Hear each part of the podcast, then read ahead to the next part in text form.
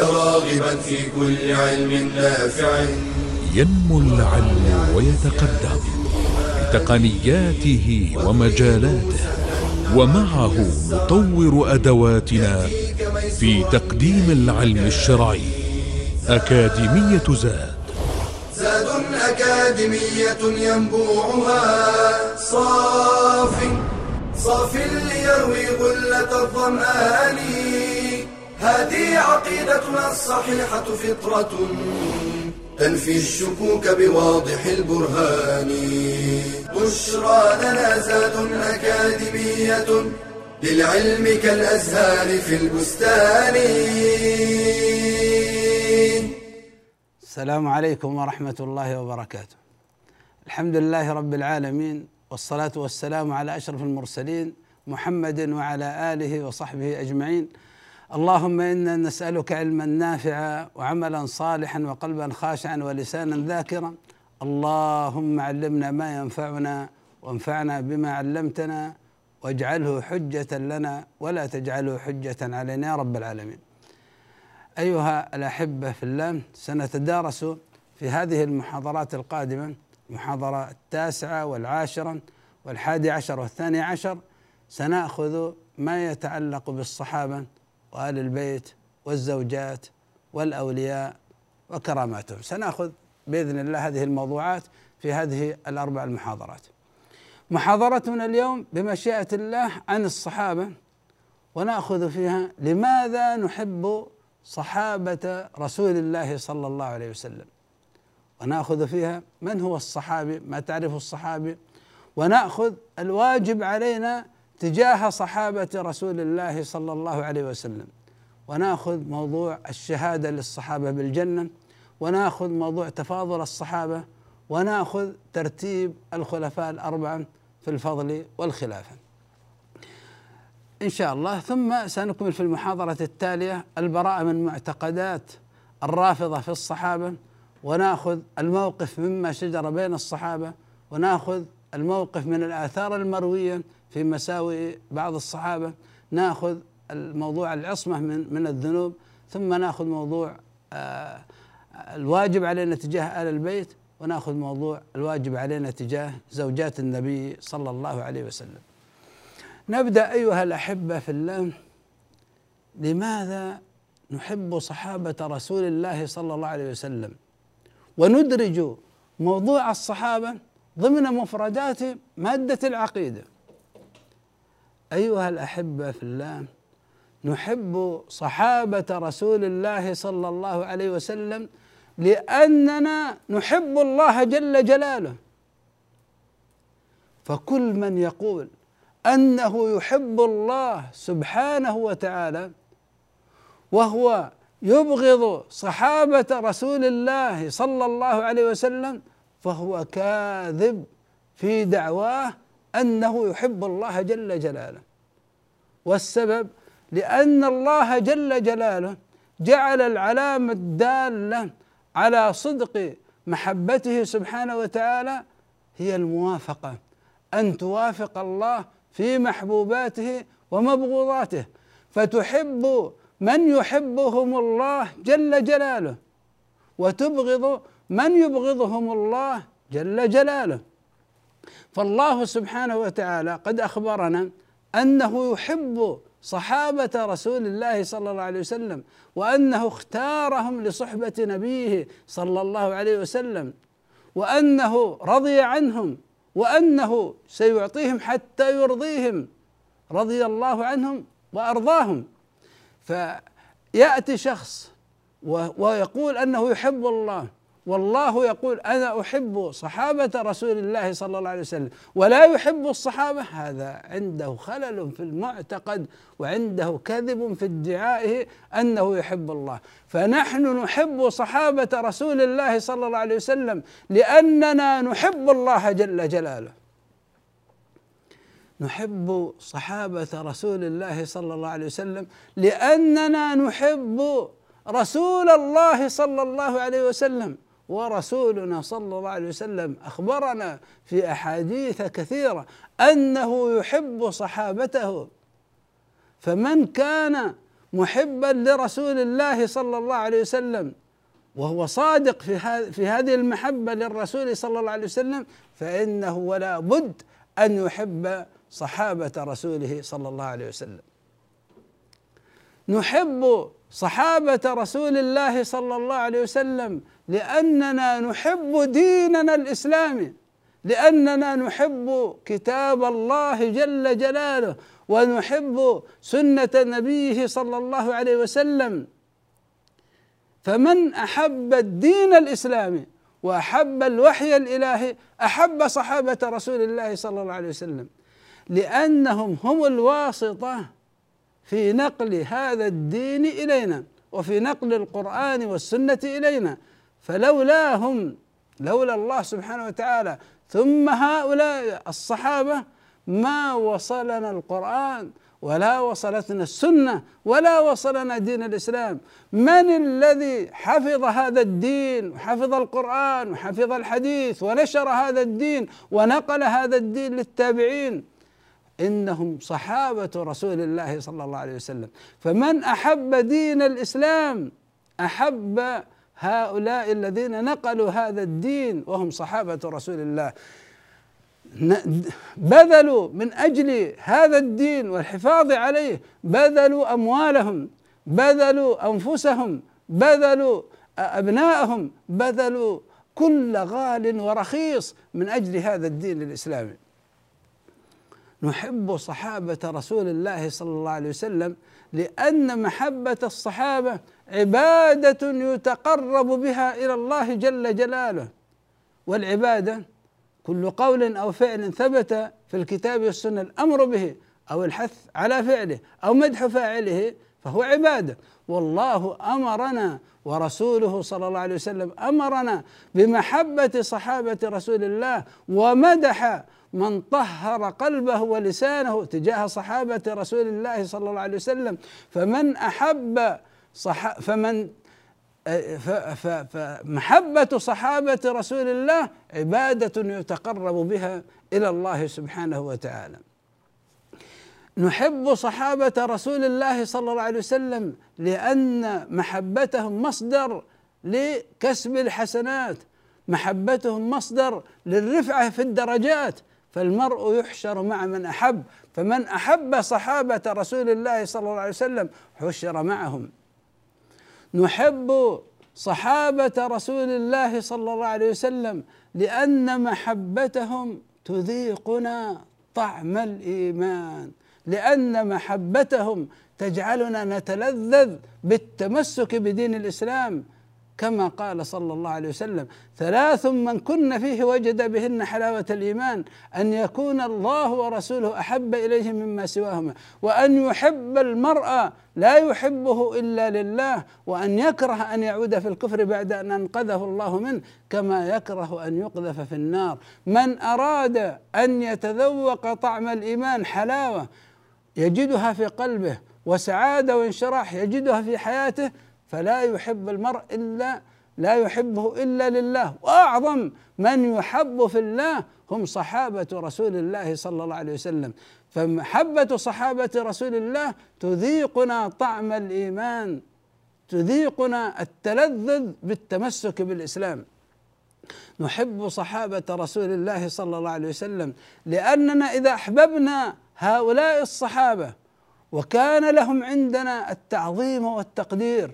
ونعتقد انهم امنوا بالعقيده الاسلاميه كما ارادها الله عز وجل وارادها رسوله صلى الله عليه وسلم ونعلم انهم امتثلوا الدين الاسلامي كما طلبه الله عز وجل منهم وطلبه رسوله صلى الله عليه وسلم فاننا سنفهم هذا الدين الاسلامي فهما صحيحا عندما نعتمد فهم الصحابه في امور العقيده في امور الشريعه فاننا نفهم دين الاسلام فمحبتنا لصحابه رسول الله صلى الله عليه وسلم طريق واضح طريق صحيح طريق قصير في فهم دين الاسلام الفهم الصحيح اسال الله سبحانه وتعالى ان يجعلني واياكم ممن امتلأت قلوبهم بمحبه صحابه رسول الله صلى الله عليه وسلم ناخذ فاصل ثم نعود اليكم بمشيئه الله بشرى لنا زاد أكاديمية للعلم كالأزهار في البستان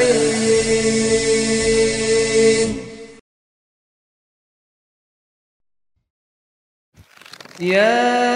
أيها النبي قل لأزواجك وبناتك ونساء المؤمنين يدنين عليهن من جلابيبهن ذلك أدنى أن يعرفن فلا يؤذين وكان الله غفورا رحيما الحجاب شعار المؤمنات وزي العفيفات الطاهرات وتحبيب الفتاة في ارتدائه سهل يسير لكنه يحتاج إلى بضع خطوات منها أن يبدأ الوالدان مع ابنتهما في التزام الحجاب بالتدرج منذ الصغر فقد تتشكل لديها مع الوقت قناعات خاطئه تصعب معالجتها ان يغرسا في ابنتهما نبته المراقبه والخشيه ويرسخا في ذهنها ان الله يرضى عن المراه العفيفه المحتشمه المطيعه لاوامره ان يظهرا اعجابهما بالحجاب وذلك بالحديث عنه كثيرا امامها مع ذكر صفاته ومحاسنه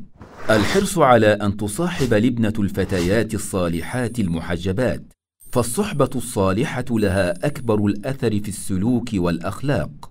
أن يمنح الوالد الأم فرصة اصطحاب ابنتها لدروس العلم وحلقات القرآن إذ ينبغي أن تكون محجبة أثناء ذلك مما يعودها ارتداء الحجاب استخدام الهدية والمكافأة التشجيعية واعلام الفتاه ان المكافاه الكبرى انما هي في تحصيل مرضاه الله تعالى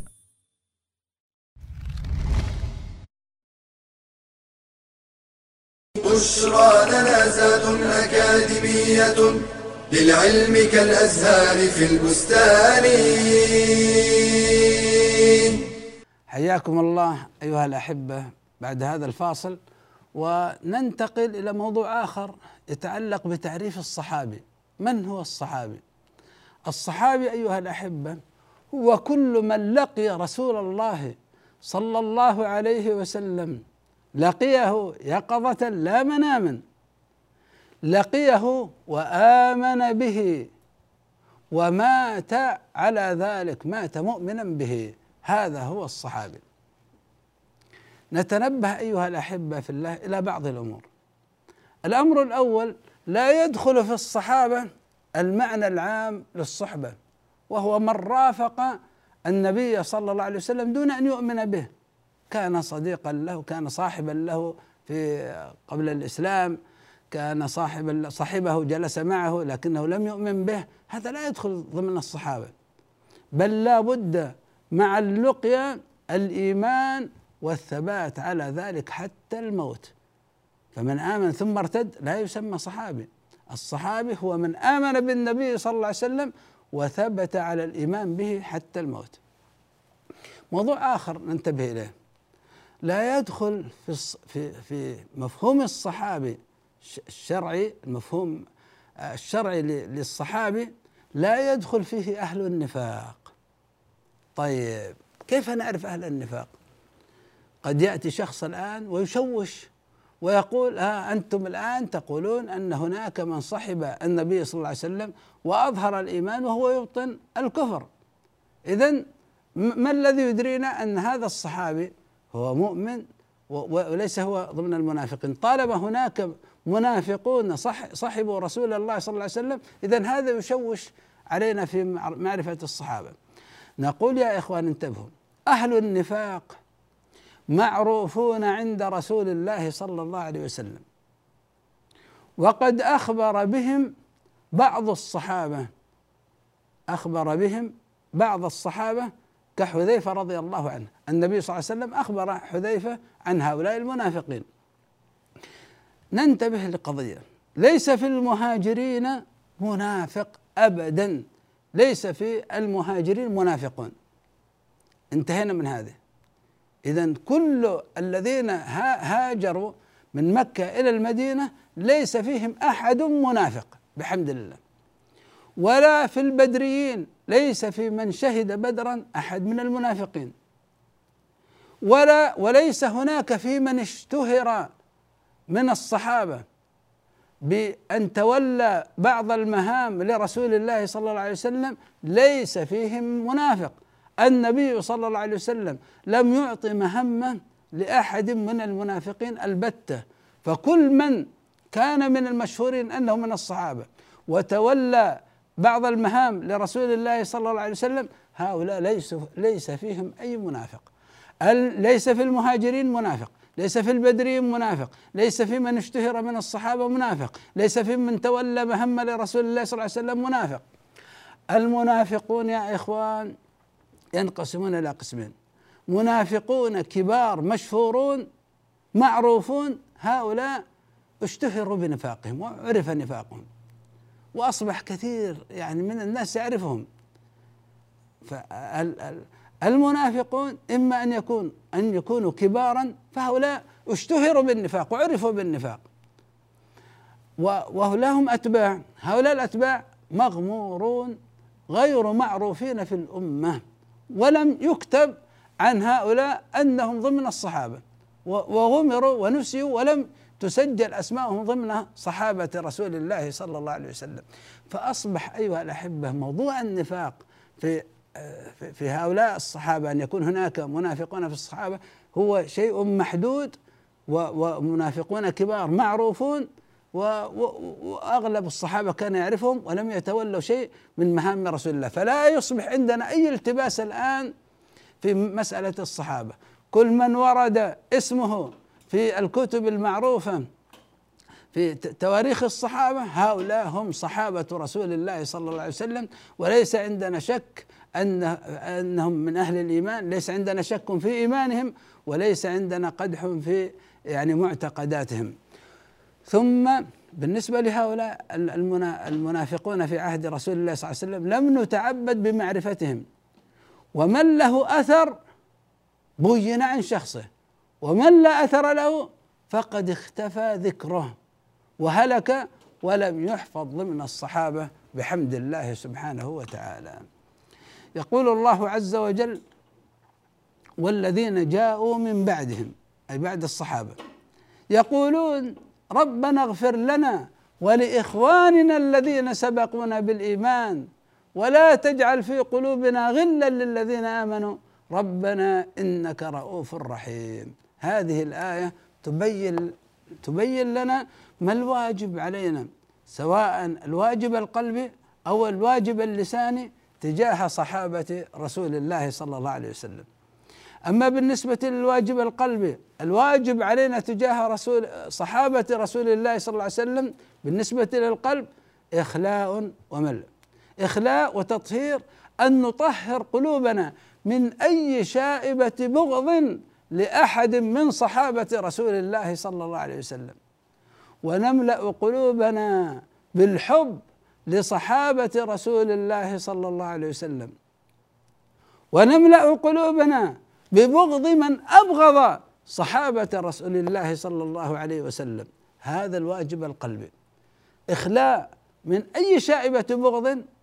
او تنقص لاحد من صحابه رسول الله ونملا قلوبنا بحب صحابه رسول الله صلى الله عليه وسلم ونزيد ان نبغض من ابغض صحابه رسول الله صلى الله عليه وسلم هذا الواجب القلبي اما بالنسبه للواجب اللساني الواجب اللساني اول شيء ان نكف السنتنا عن اي كلمه تنقص لاحد من صحابه رسول الله صلى الله عليه وسلم لا يصلح وانت تقرا مثلا في آه، تراجم الصحابه والقصص التي حدثت بين الصحابه فيما شجر بين الصحابه ان تخرج منك كلمه تنقص لاحد من صحابه رسول الله صلى الله عليه وسلم ابدا والواجب عليك في اللسان أن تذكر محاسن الصحابة وتذكر فضائلهم وتذكر المعتقد الصحيح تجاه صحابة رسول الله صلى الله عليه وسلم والواجب عليك أن تطلب المغفرة لهم وتدعو لصحابة رسول الله صلى الله عليه وسلم تدعو لهم هذا الواجب أن يلهج لسانك بالدعاء لصحابة رسول الله صلى الله عليه وسلم وطلب وطلب المغفرة لهم ونشهد لصحابة رسول الله صلى الله عليه وسلم جميعا بالإيمان الواجب علينا تجاه صحابة رسول الله صلى الله عليه وسلم أن نتخذهم حجة في فهم دين الإسلام ففهم الدين في ضوء فهمهم نفهم دين الإسلام في ضوء فهم صحابة رسول الله صلى الله عليه وسلم ولا نضادهم في في, في الفهم عندما نأتي بفهم مخالف مضاد لفهم صحابة رسول الله صلى الله عليه وسلم في المعتقد أو في العبادة فلنعلم أن فهمنا هو الفهم المنحرف وأن فهمنا فهم خطأ لدين الإسلام وأن هذا المعتقد المخالف لما فهمه صحابة رسول الله صلى الله عليه وسلم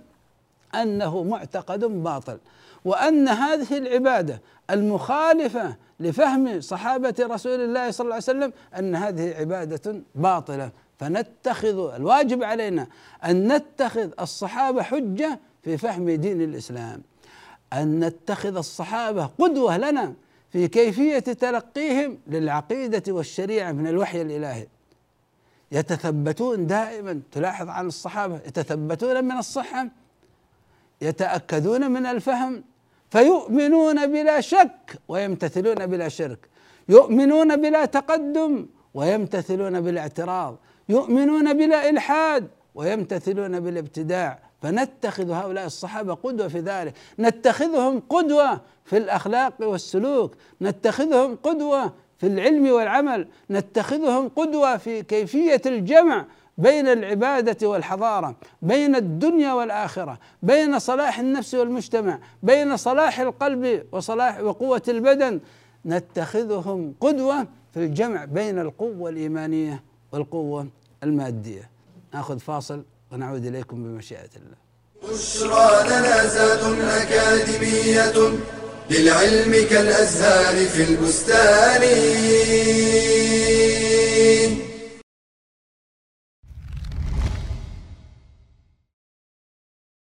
لقد شرع الله الدين للناس رجالا ونساء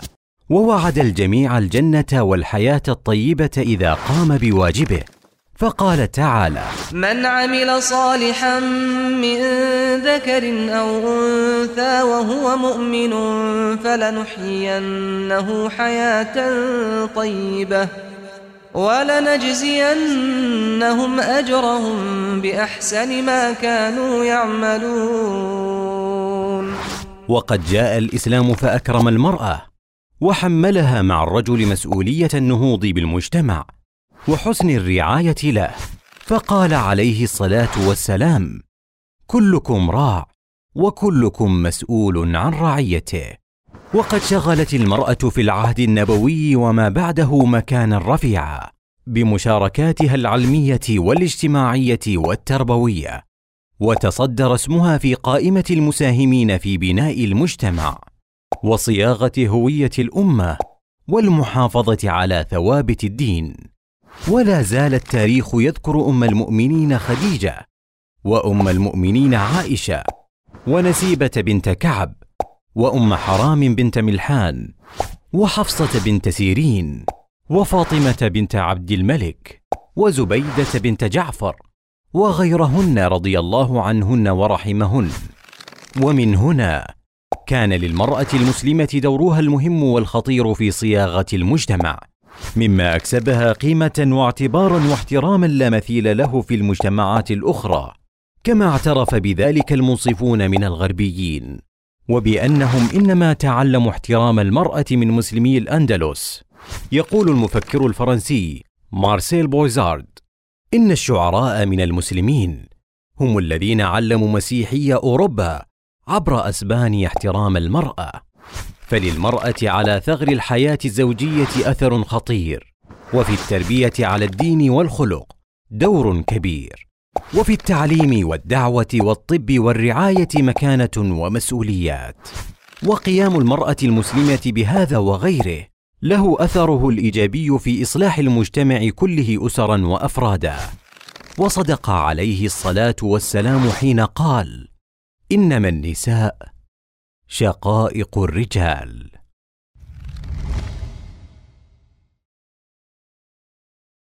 بشرى لنا زاد أكاديمية للعلم كالأزهار في البستان حياكم الله بعد الفاصل أيها الأحبة في الله ننتقل إلى موضوع يتعلق بالشهادة للصحابة بالجنة نحن نشهد بالجنة آه، لصحابة رسول الله لكن شهادتنا لهم بالجنة على قسمين شهادة بالوصف وشهادة بالعين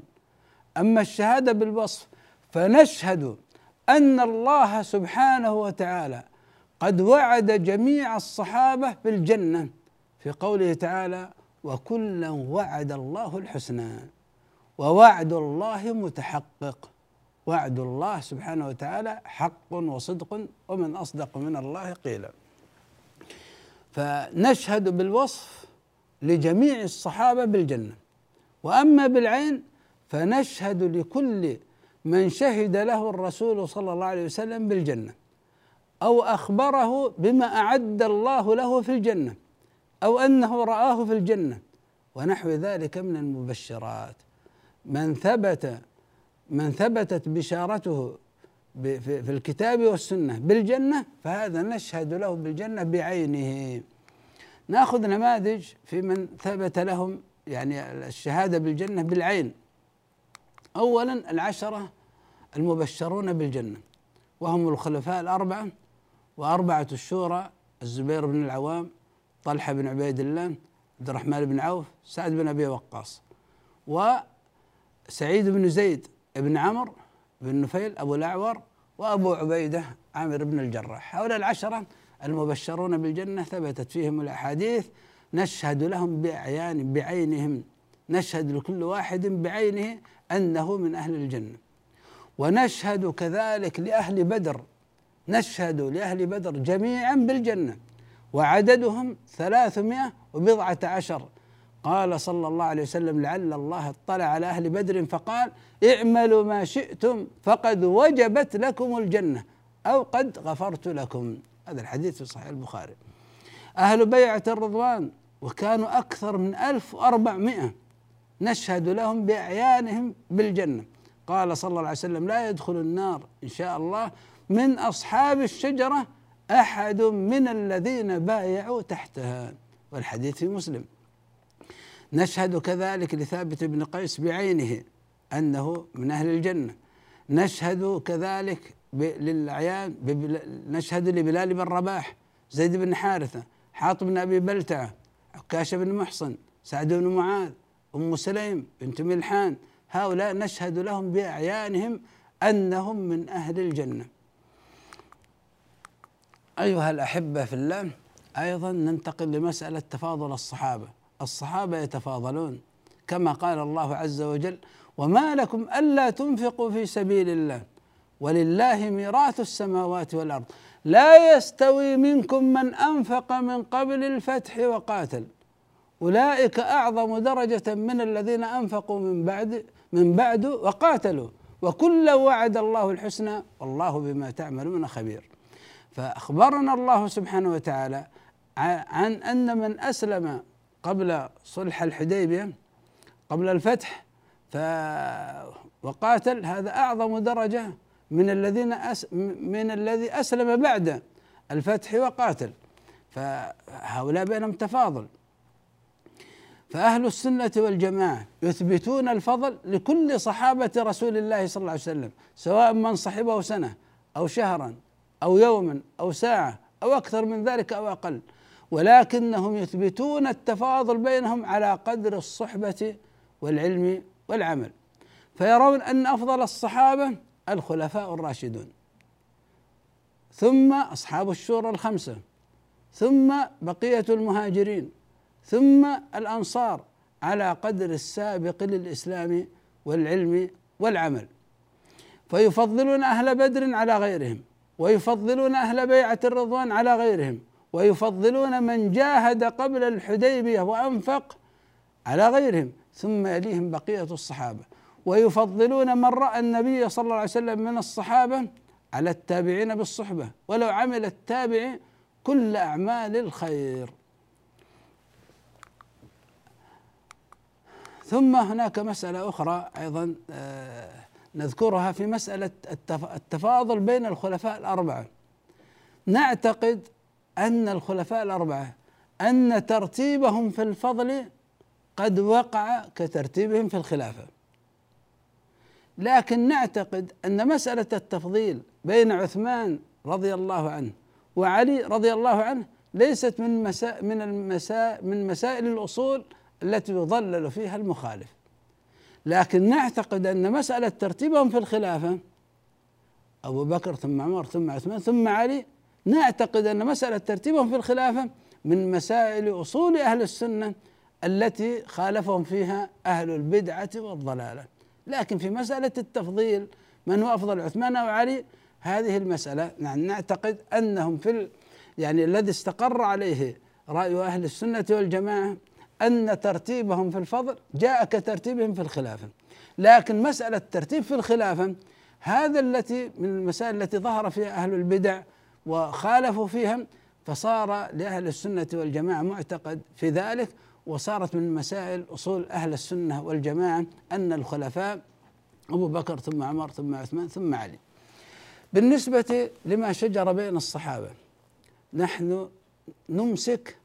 عما شجر بين صحابة رسول الله صلى الله عليه وسلم سواء ما جرى بين علي رضي الله عنه وبين عائشة وطلحة بن الزبير في موقعة الجمل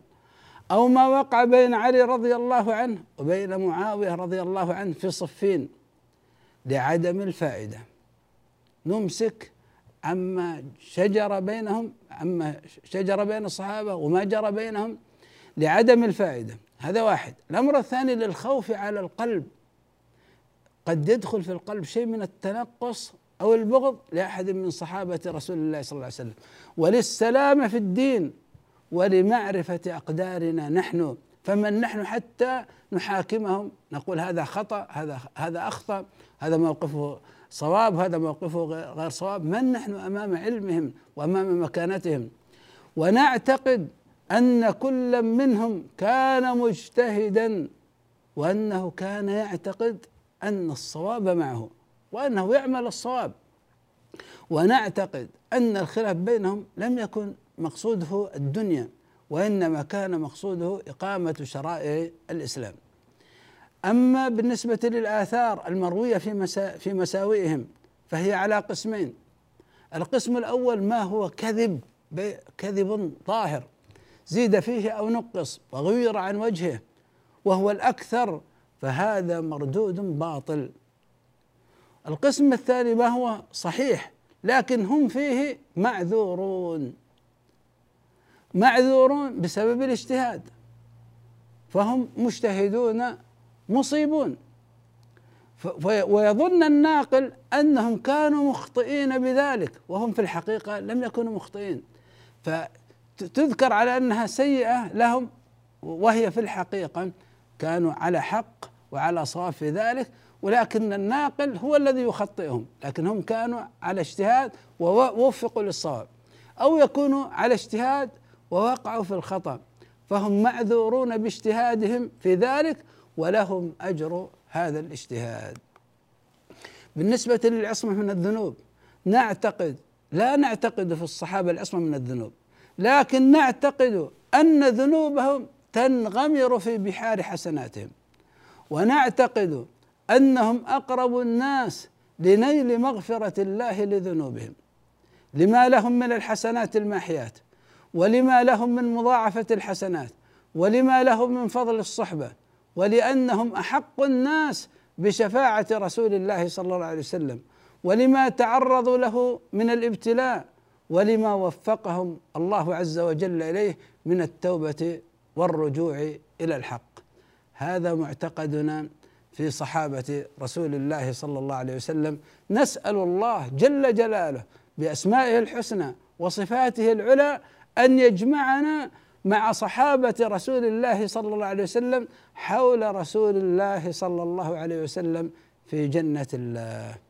نكتفي بهذا القدر في هذه المحاضره على امل اللقاء بكم في المحاضره القادمه بمشيئه الله استودعكم الله وصلى الله وسلم وبارك على عبده ورسوله محمد وجزاكم الله خيرا يا راغبا في كل علم نافع ينمو العلم ويتقدم تقنياته ومجالاته ومعه نطور أدواتنا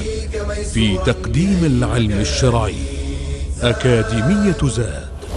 زاد أكاديمية ينبوعها صاف صاف ليروي غلة الظمآن هذه عقيدتنا الصحيحة فطرة تنفي الشكوك بواضح البرهان بشرى لنا زاد أكاديمية للعلم كالأزهار في البستان